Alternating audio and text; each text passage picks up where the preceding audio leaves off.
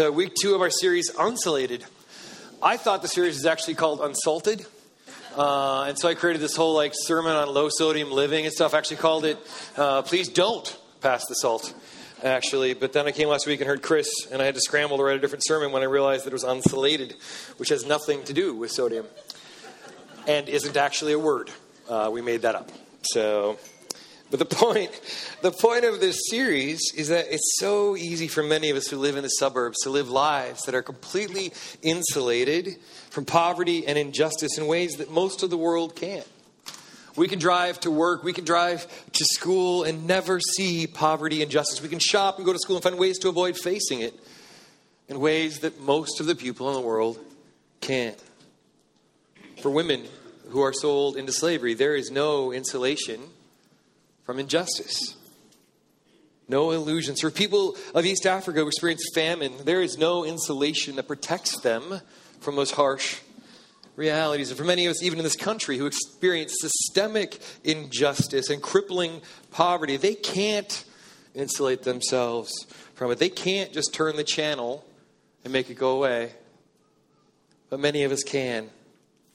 And so the goal of this Unsulated series is to help everyone who calls Emmanuel home to find ways of substantive ministry that touches and actually makes a difference in the lives of the poor and the marginalized.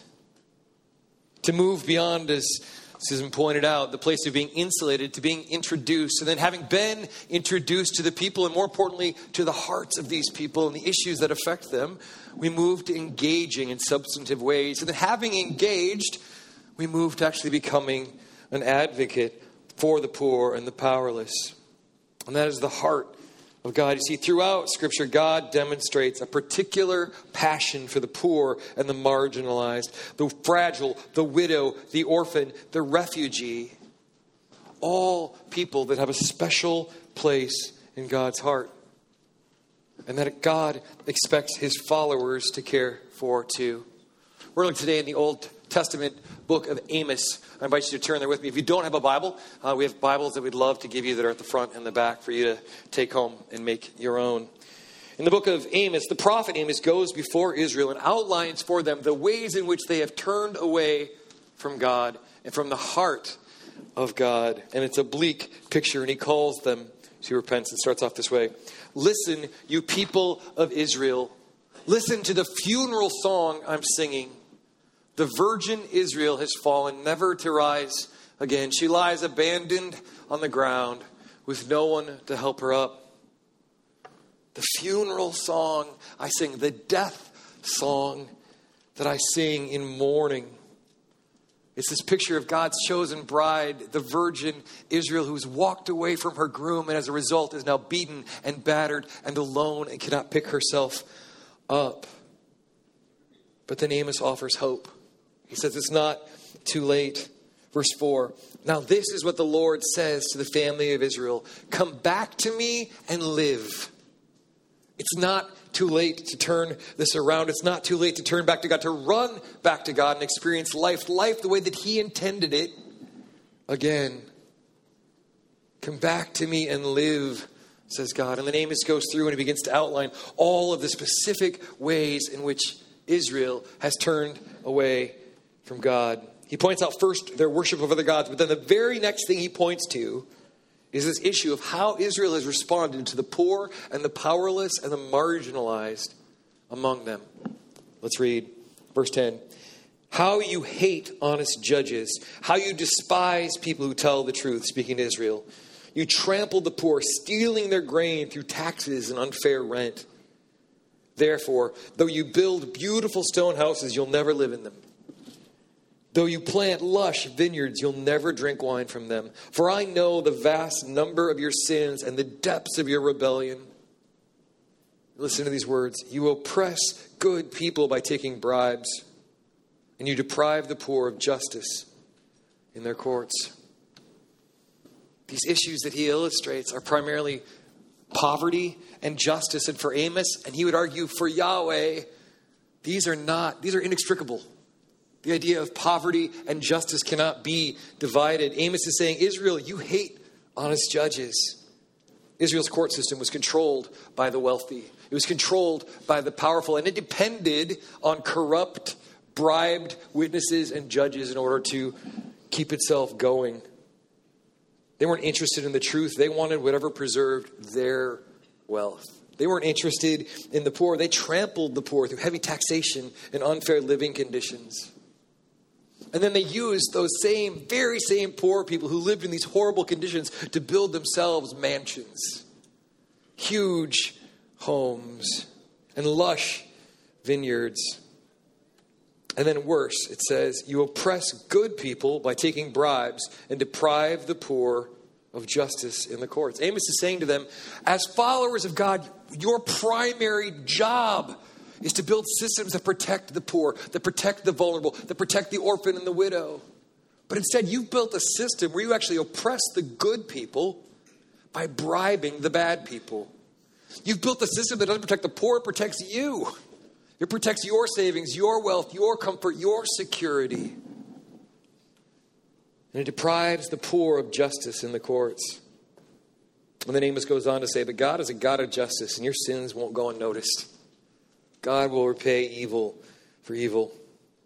And all the while, Israel kept going to church, kept doing religion, kept singing the songs and having their festivals, acting as if God was on their side, confident that if they just keep singing the right songs, if they're just faithful to going to synagogue, that somehow they were being faithful religious followers. And to that, Yahweh says, I hate all your show and pretense, the hypocrisy of your religious festivals and solemn assemblies. I will not accept your burnt offerings and grain offerings. I won't even notice all your choice peace offerings. It's worth noting that it was God who had implemented these very traditions, these very ceremonies, these songs, these sacrifices. God had given them clear instruction that these were the ways in which He wanted to be worshiped. And now He's saying, I hate it. I hate what you've turned these things into. I hate the hypocrisy that's represented in these songs and these words and these festivals. Away with your noisy hymns of praise. I will not listen to the music of your harps. God is saying, I don't want your worship songs and hymns. I won't even listen to it. This isn't how you show that you're my followers. And this is key. Instead, I want to see a mighty flood of justice, an endless river of righteous living. God says, You worship me with songs on Sundays and do all this religious stuff, but all of that is garbage. All of that is repulsive to me if it doesn't reflect lives that are actually lived for justice and righteousness and the things that I really value. And I think we have to at least ask the question what bearing does that have on us, on the songs that we sing? The ways that our words reflect actual hearts. Because he seems to be suggesting that they're garbage unless they live, they reflect lives lived for justice. But how do we even do that? How do we live lives for justice in a world of, of poor and marginalized, in a world of the 24 hour news cycle? Right? It's just too much. over the last several months, it feels like the news cycle has just ramped up. Every single day, there are shootings, and there are earthquakes, and there are floods, and there are hurricanes, and there are fires. And you hear these stories, you see these images just pouring into us like a fire hose, and you respond. You have these emotions where you, you, you want to you wanna do something, you want to make something right. And then the next day, you turn on the TV, and there's another story. And the next day, and, and the next day. And on top of that, there's these ongoing issues like, like racial reconciliation and the environment and the education system and, and all these things that weigh on us on a daily basis that just feel like they're too much. And at the end of the day, you just end up feeling exhausted, burned out, emotionally spent, guarded about ever wanting to step into messy situations again, and somehow even guilty for not doing more. And so we turn the channel, we retreat back into our insulated lives to escape the problems that just seem too big for us. And even our retreat becomes a place of, of shame and of guilt and of feeling disappointment in ourselves and in the systems. Guilt and resignation. Is that, is that what God wants? Is that what God is calling Israel to? Is that what Jesus Christ is calling us to as his followers, as disciples of Jesus? Is that a picture of the life that he's calling them back to live? We think not. Chris last week mentioned, sort of in passing, that over the last 10 years, we've built these 10 continuums that have been very helpful, and we're still perfecting them. We're still finding the exact words, but, but basically, they help us understand what it means to be a follower of Jesus, what it means to live lives. Our goal is not to make a bigger church, our goal is not to be the coolest church. That's why I preach. Our goal is not to be the most relevant church. Our goal is to make disciples of Jesus Christ and to make an ever increasing number of disciples of Jesus Christ so that more people can become more like Christ in authentic community. And these continuums that are up on the screen, if we could bring them back up, are meant to give us a guide, a picture of what that can look like lived out. They're a measurement, a tool, a roadmap for what it means to be a disciple of Jesus Christ. And part of the beauty of these continuums is they acknowledge that all of these problems are too big, that we need each other, that none of us can do this on our own. There's no such thing as a lone wolf disciple of Jesus. Our invitation at ECC is experience God with us. And when we say that, we don't mean so come for an hour and sing some songs and listen to a talk, and therefore we've experienced God. It's meant to be a comprehensive approach to life and everything that we do. We're saying the way that we experience God together goes beyond this. It's through these specific activities and experiences we will discover God. Our invitation to experience God, therefore, is you know, discover with us, connect with us, reach out with us, serve with us. And in doing that, we together experience who God is. We encourage each other to that, and we invite others to experience the justice of God with us, the hope of God, the, the reconciliation of God, the very character of God in this world. We continue the continuum. Part I love about this particular reach out continuum is that it also illustrates that exposure simply isn't enough. Being introduced is crucial, but it's not enough. I've been on so many mission trips. I've been to so many places in the world where I've seen firsthand, where I've touched poverty, where I've seen abject poverty. And in that moment, when you're standing face to face and you're smelling it and you're feeling it and you're hearing it and you're seeing it, you want your life to change. You feel like, I, I will never go back to living the life that I've lived. I'm different now. And then we go back.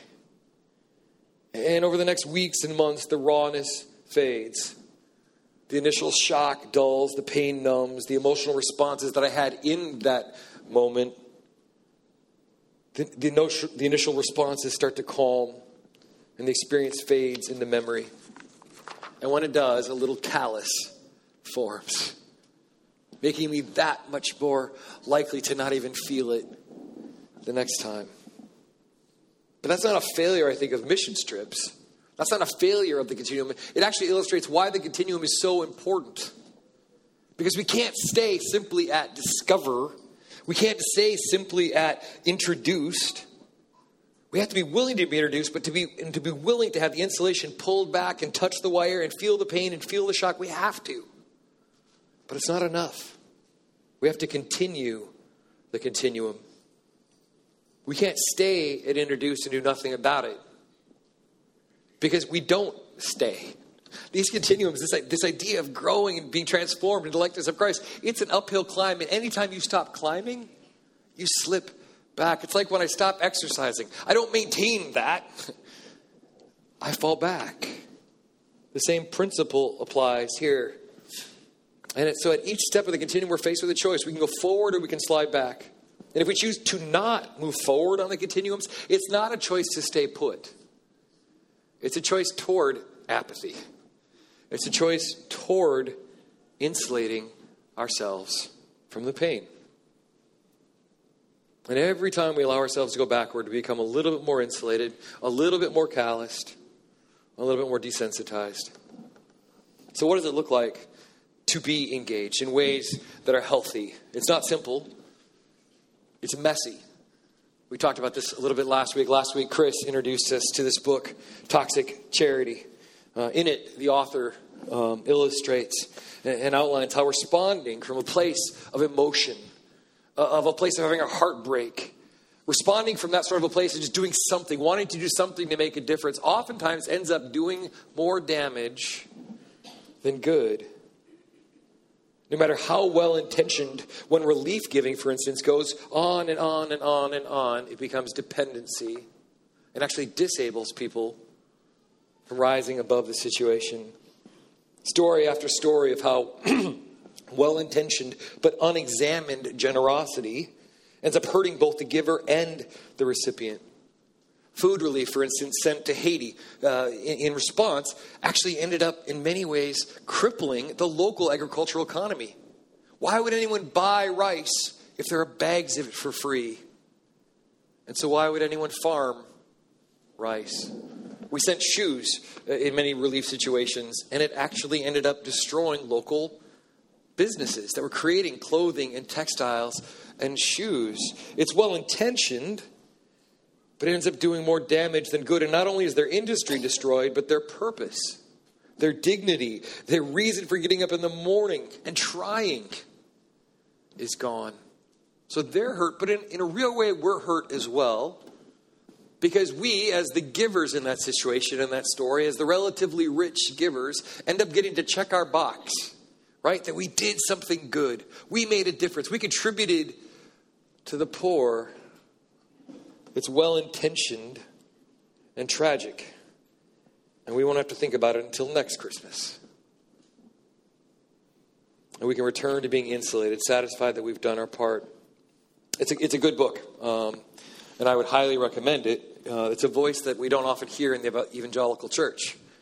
But I'll tell you what, it messed me up a little bit. Uh, it's a tough read, and it says things that aren't easy to hear, frankly.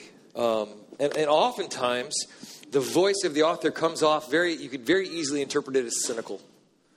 Like there's just everybody's doing this wrong and it's not doing any good. And I think that's one of the ways that we are often tempted to engage.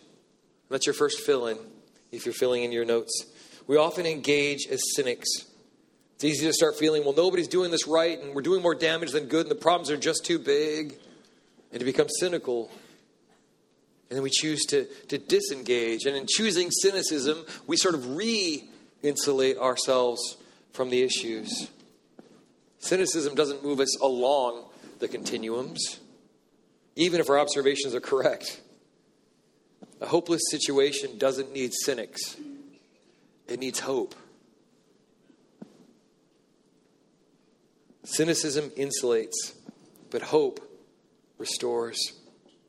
I think another way that, that we sometimes respond, that we engage in these things is, and it's related, is that we respond, we engage as critics of the situation. We criticize the way that everyone else is engaging.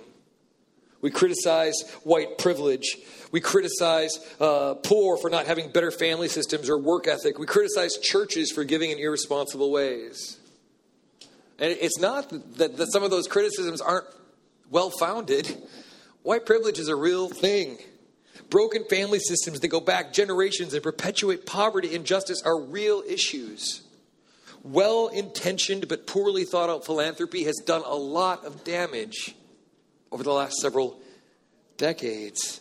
And we can't perpetuate any of those systems going forward. And yet, coming in and simply criticizing doesn't actually do anything to accomplish the real issues either. It doesn't move us along the continuums towards transformation either.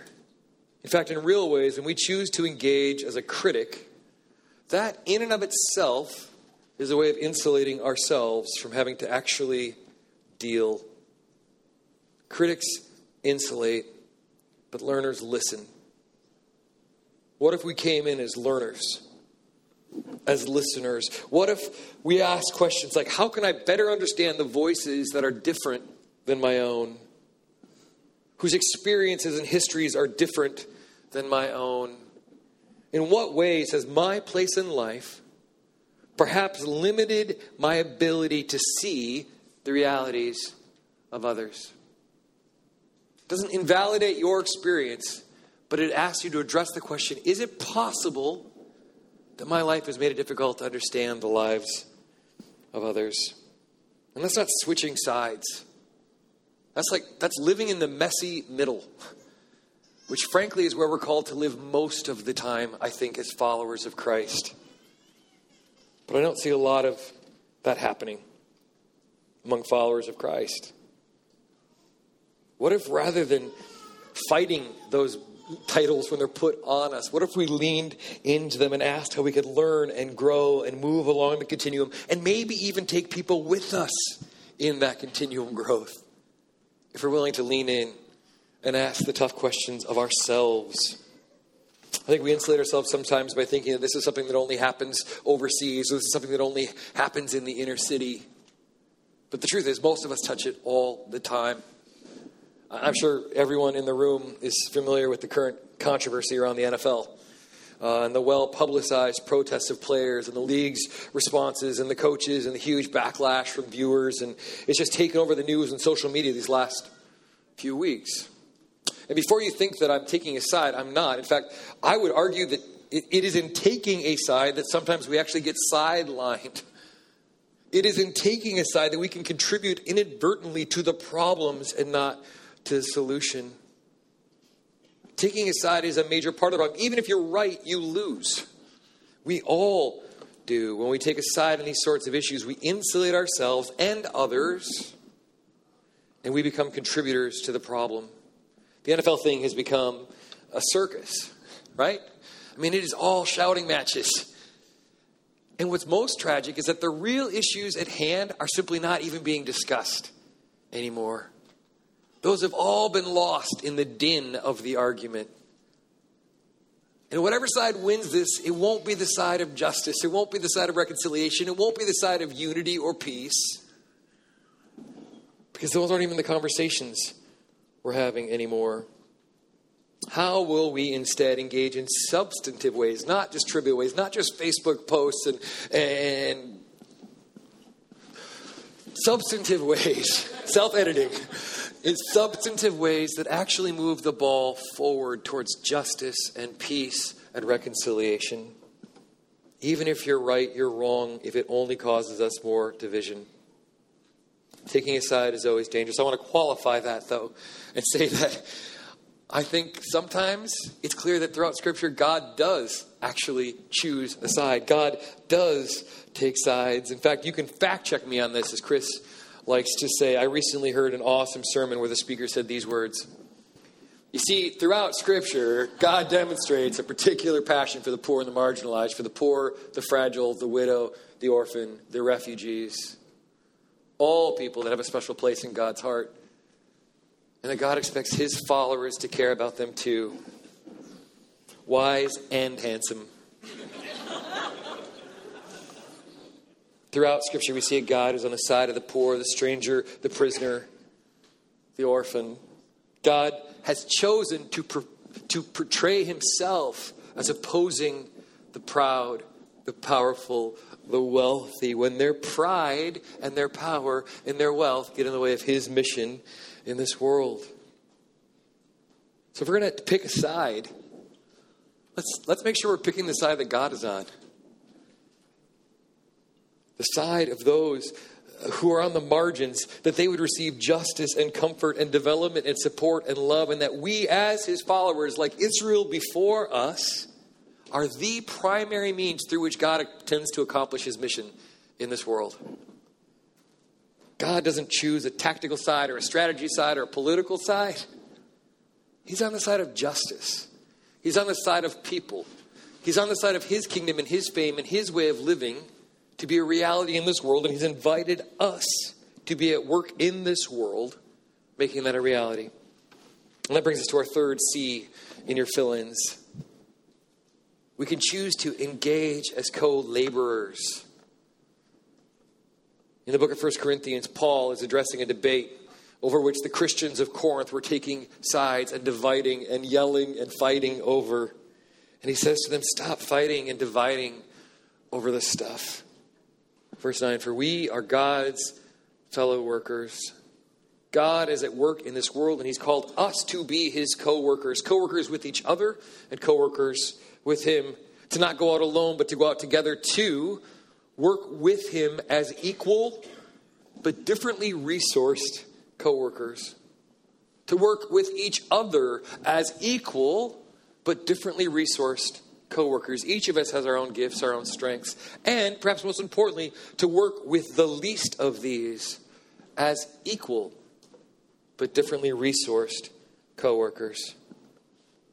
And that's good news because we need everyone we can get to encourage and to push and to grow and sustain. And we need God. When, when we respond out of this place of guilt or emotion, when we respond out of our own effort, our own desire to make a difference in the world, it's so easy for us to burn out. But what if we responded to something that wasn't guilt, that wasn't shame, that wasn't emotion? It was an invitation to experience God, where God is, where God is working to be a part of that. Our invitation to you and your invitation to the world is experience God with us. Henry Blackaby, the author of Experiencing God, wrote these words Watch to see where God is working and join him in his work. So, what would that look like at ECC here at Emmanuel? How, how do we not just all go off from a series like this, all charged up and emotionally, and you know, big commitments, and we're full of emotion and fervor, and, and then we do a million different things until the emotions run out, and we burn out, and we all end up being a little bit more cynical, a little bit more critical, and a little bit more insulated than when we started. I think there's lots of ways that ECC has figured this out over the years, and we're continuing to explore. I want to invite a couple of friends up, Becca and Deanna, to come up and, to tell us a little bit about how they are inviting us into experiencing God with them. Deanna Hauk has been involved with Arrive Ministries. Many of you probably know as Refugee Life Ministries or World Relief Minnesota. Uh, and most recently, she's gotten involved in a branch that's called Somali Adult Literacy Training, or SALT. I knew SALT would come up somewhere in that talk. Uh, and their vision is sharing Jesus with our Somali neighbors through literacy and friendship. Let's welcome Diana. Thank you. So tell us just a little bit about like how you found out about SALT and, and how you got involved and what that's been like for you. Yeah, that's a funny story. Um, about five years ago, um, uh, we are going to a different church, and they had a refugee life ministry. And I had a two-year-old and an infant, so I was like, "Let's, yeah, let's add another thing. Let's let's do more." So um, I signed up to be on their email uh, list and um, got all my volunteer application done and sent it off to Arrive Ministries, and um, and then I forgot about it because they forgot to contact me. and so I, uh, yeah, uh, you know, I have too much to do anyways, and God's timing is always better than mine. So um, I fast forward to this past February, I got a call from the volunteer coordinator at Arrive, and she said, Are you still interested in volunteering? And I was like, Yeah, I've been waiting. and um, she was like, Yeah, well, you're inactive in our database as a volunteer, but um, we could really use you with SALT. And so she explained to me what it was, and I was like, "Yeah, can I do it with my family?" She's like, "Yeah, do it." So um, she said a, a, Bill would be contacting me soon, and so I waited some more, and not a week went by, and I got an email from the listserv, from the email listing from the refugee ministry from my former church, and it was the same Bill. And he was asking if there was anybody out there that would be willing to tutor a mother, a Somali mother, and her nine children. And so I was like, okay, well, let's check it out. And it was, um, it, he was having trouble filling the spot because um, most of the tutors were um, in Woodbury, and um, this mother lived outside of there. And so I checked to see where she was located, and it was actually 15 minutes from my house. And so I was like, all right, I have no idea what I'm doing, but had you done tutoring stuff at all? I mean, did you have training in this? No. do, you, uh, do, you, speak Somali? no, not at all. And that's the beauty of it is that um, Somali language. I didn't need to know anything, and grew and grew as I continued volunteering. So. All right, awesome. So week in and week out, you're doing this. Look, this is a every week thing. What is that? How does that rhythm work with your family, and, and what are the highs and lows, kind of, of that for you? Yeah, it's not easy. I mean, we have three kids now, so it's not, I don't really have more time, right? Um, but it's something that, you know, we can do as a family. Um, my oldest two have come with to play with the kids. They're um, almost six and almost four, and it gives us an opportunity to have discussions on the way home um, about why we do this and what we believe and why we believe the things that we do. And um, it's really beautiful to see how they are seeing and connecting with people that are different from them and loving on them and knowing that this is important. Um, it's hard every week to get there. I mean, I always have a project I'm working on or doing, and, you know, I'm dragging my feet, but then once I'm there, you have the most amazing conversations. Um, one of the words that Nasero had in her workbook one week was the word grace. So I got to explain grace to her, and I watched her write it down and the definition in her notebook because she wanted to remember it, which is incredible. Um, so there's lots of cool conversations that I don't normally have. Yeah, that you, I mentioned, get to you mentioned one that, like, she literally brought up the subject of, like, where do you go when you die? Or something like that. Yeah, yeah, and we got to talk about what happens when when people die, and she shared what she believes, and I was able to share what we believe, and share the story of my grandpa dying and seeing Jesus. So speaking the name of Jesus in a Muslim home um, was really cool. Oh, that's very cool. That's very cool. So, for those, I mean, SALT has locations all over the North Metro that people get involved in. For someone for whom they could see themselves maybe in that, what would what would your advice be to them?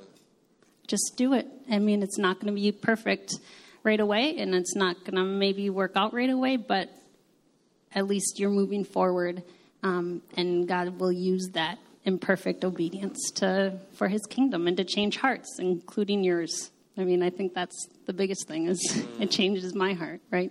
Yeah, it changes your perspective. It's a voice that's different than your own, a story and a history that's different than your own. I, I share this story um, because it's just such a great illustration of how it's a journey. Where Diana was introduced five years ago, um, and then sort of reintroduced, and, and took that step of going from introduced to actually choosing to engage in ways that are substantive, that are actually helping this woman, this family, to integrate into our culture. She didn't get caught up in the debates about what refugee and the politics and blah, blah, blah, blah. She's helping contribute to their life and doing it in the name of Jesus. And then even moving from there, from engaged to, in some ways, actually literally advocating, getting up here in front of us, which is a scary thing, and, and advocating on their behalf. So it's, it's a great illustration of Can I add Thank something you. that um, Do. I I thought you guys wrote this sermon for me because I could see that progression immediately. I could see. I think there was one point Chris was talking about being, you know, being that person that goes in to like save those people, right? And that's how I totally started. I was like, oh, they're, you know, living in poverty. I'm going to save them. My kids have toys they don't need, and um, and in having her be the woman I tutor, and now she's my friend. I mean, she's definitely my friend, and we're sharing birthday parties together and Thanksgivings together, and um, it's really beautiful how that process. And that friendship may have never formed if you just waited for it to happen in your normal Oh. life. Never. That's very cool. That's very cool. And she didn't have to move to Somalia to do it. That's, that's amazing. Um, Becca Backman is our director of outreach, and she has been putting together and coordinating this big outreach event that we're going to do as a church together on October 28th, Saturday, just a couple weeks from now. And we are doing that in collaboration with Union Gospel Mission. Uh, in St. Paul, and our hope is that hundreds of us, as many of us as we got to go to the movie, which is amazing, um, that, that a bunch of us would be involved in part of that day. Uh, why, why Union Gospel Mission? What's the story there? So you've already heard the word dignity today. Um, I think that's really key. Same with what Deanna is talking about and understanding that transformation happens within us as well. Um, so Union Gospel Mission's mission is to restore dignity through transforming communities by addressing homelessness, poverty, and addiction. So it's a very holistic ministry, and they are offering us as a whole body to come together and um, be introduced to the issues that are at hand. So on the 28th, they're allowing us to come join their work and be introduced to what they do, as well as helping introduce um, those in need to their services as well. Okay, so what, what does that day, what does that actually look like in practical terms? Yeah, our first priority is to fill um, the volunteer positions for our Thanksgiving Day meal registration. And what that is, is um, something that Union Gospel Mission does every year. They do a few different registration days, and we get to be a part of this one. And ultimately end up serving over 50,000 people for Thanksgiving Day meals uh, in the Twin Cities alone. Wow. So it's really incredible to be a part of it. People come and they can register to come back Thanksgiving week and receive a meal. Um, and the way that this is helpful and is something that is developmental is that this introduces these people to the resources that Union Gospel Mission has. So just as we get to be introduced to what Union Gospel Mission is doing, these people get to be introduced to the other resources available to them. So that's the first that's the first need. And what happens there if you volunteer there, you could be a parking attendant. You could actually be doing the registrations. You could be managing lines. You could be keeping people um, who are impatient uh, happy somehow. Bring your smiles and your hospitality. Or you could be helping with the kids' table. There's a kids' activity table that will be helping to keep the, the kids who are um, squirrely in line with their parents or our squirrely children who are with us um, busy. So that's the first opportunity. The second opportunity is to serve a restaurant style meal to um, at the men's campus. So this would be served to the men who are in the resident who are residents in the programs at Union Gospel Mission, dealing with um, the addiction and um, poverty issues. And also to the homeless people who are coming in from the streets and, and having a meal. So typically they would have a cafe style, you know, cafeteria style uh, lunch, but we get to, you know, step it up a notch and make it like a restaurant and just enjoy um, treating them with, with more dignity again. So that would entail uh, the setup and uh, serving lunch and eating with them, and then cleanup. And then lastly, if we fill those positions, we will be um, doing some grounds work at Gospel Hills Camp, which most of you know is right across Highway 96, and just doing cleanup and that sort of thing. Okay. So is the vision for ECC that somehow like UGM is now going to be our, our big new thing, and, and we'd send people there, and that's the primary way that we do ministry, or what? How does that work? Uh, no, it's not. We love. I like. I really love what they do. They do a lot of developmental work that is really beautiful in the name of Jesus, and I really um, love that. Love to see some of you get invested in them regularly, build relationship, and make that a routine part of your life. But as I sit next to somebody who's obviously doing something very different and just as beautiful, I um, my desire is to see each of you find find your thing, find your thing that works with your life, um, that you can make relational. Particularly, um, look at the needs around you in your own community. They're there, and if you need help finding them, I can I can help you. I can help you find them, and just be thinking about like what, what it means to have intentional, routine, relational service built into your life. Um, because when we do that as a community, that's when we'll see transformation. When, when we're each doing our part and we're looking at our neighbors, at our schools, at our um, the things that are just right around you, that's that's where we're going to find transformation because suddenly I have developed a relationship. I see these people in the store. I see them when I'm walking my dog. I I see them at school, and guess what? The relationship continues to grow and becomes invitational suddenly asking them to come to church isn't a big deal because we just do life together, or asking them to come to our Christmas Eve service or join a small church, and eventually earning the right to share Jesus with them. That's really what it's all about. And if we miss that, then then we're missing something big. So Chris, last week in his in his talk, talked about the fact that when he was working at Maurice Ambic Center, you know, he lived in the midst of the poverty, but every day he went on a run, and he was like a mile and a half from these huge homes on Lake of the Isles, and and that was a great illustration. But the truth is, I think that's true for probably most of us in the room in some level. I mean, I live in a wonderful home in New Brighton, and there there is poverty and first. Within i mean and that's true for all of us in this space. I think that helps to illustrate that. Yeah it absolutely does. So yeah the service day is really just a way um, hopefully to pique your interest into what it would look like to serve regularly. And if you want to register for that you can actually do it right now by taking the connect card out of your bulletin. And it's october 28th and if you just write on your connect card your name and maybe the number of adults and the ages of the children that will be coming with. You can even write your preference for what you'd like to do for serving. You could write Thanksgiving for the meal registration. You could write um, restaurant if you would like to serve at the restaurant, or you could write grounds. And we'll try as best we can to honor what you would like to do by also remembering what's you know most Yep. Which We- high- I've, highest I've priority? included that in the sermon notes page as well. The details are at the bottom of. Yep, and you, you can just drop that in a mailbox if you fill that out today. Otherwise, feel free to email me. Awesome. Thank you. The heart of God uh, is so clearly demonstrated in Amos and in Hosea and in Micah and in, in so many books of the Bible i- is for the poor and the, and the powerless, and that we as his followers would engage. His invitation to us is come back, make this a priority, live the life that I would have for you. Not a life of shame and guilt and exhaustion, but a life of working alongside of God, seeing Him do miraculous things in this world. That's our invitation. We, we are desperately over. And so I'm now going to close this with prayer, if that's okay. And I can do that because I'm the worship guy who normally gets ripped off. So we're not going to do the song because we're just desperately over. I apologize. It was really good, though. It was really good. let, let me pray for us. God, thank you um, for a chance to gather in this amazing place, for the resources that you've equipped us with as a church and as individuals, for the fact that you've put us in this place in history where the 24 hour news cycle seems to paint such a bleak picture, and yet, God, you are so much bigger than that.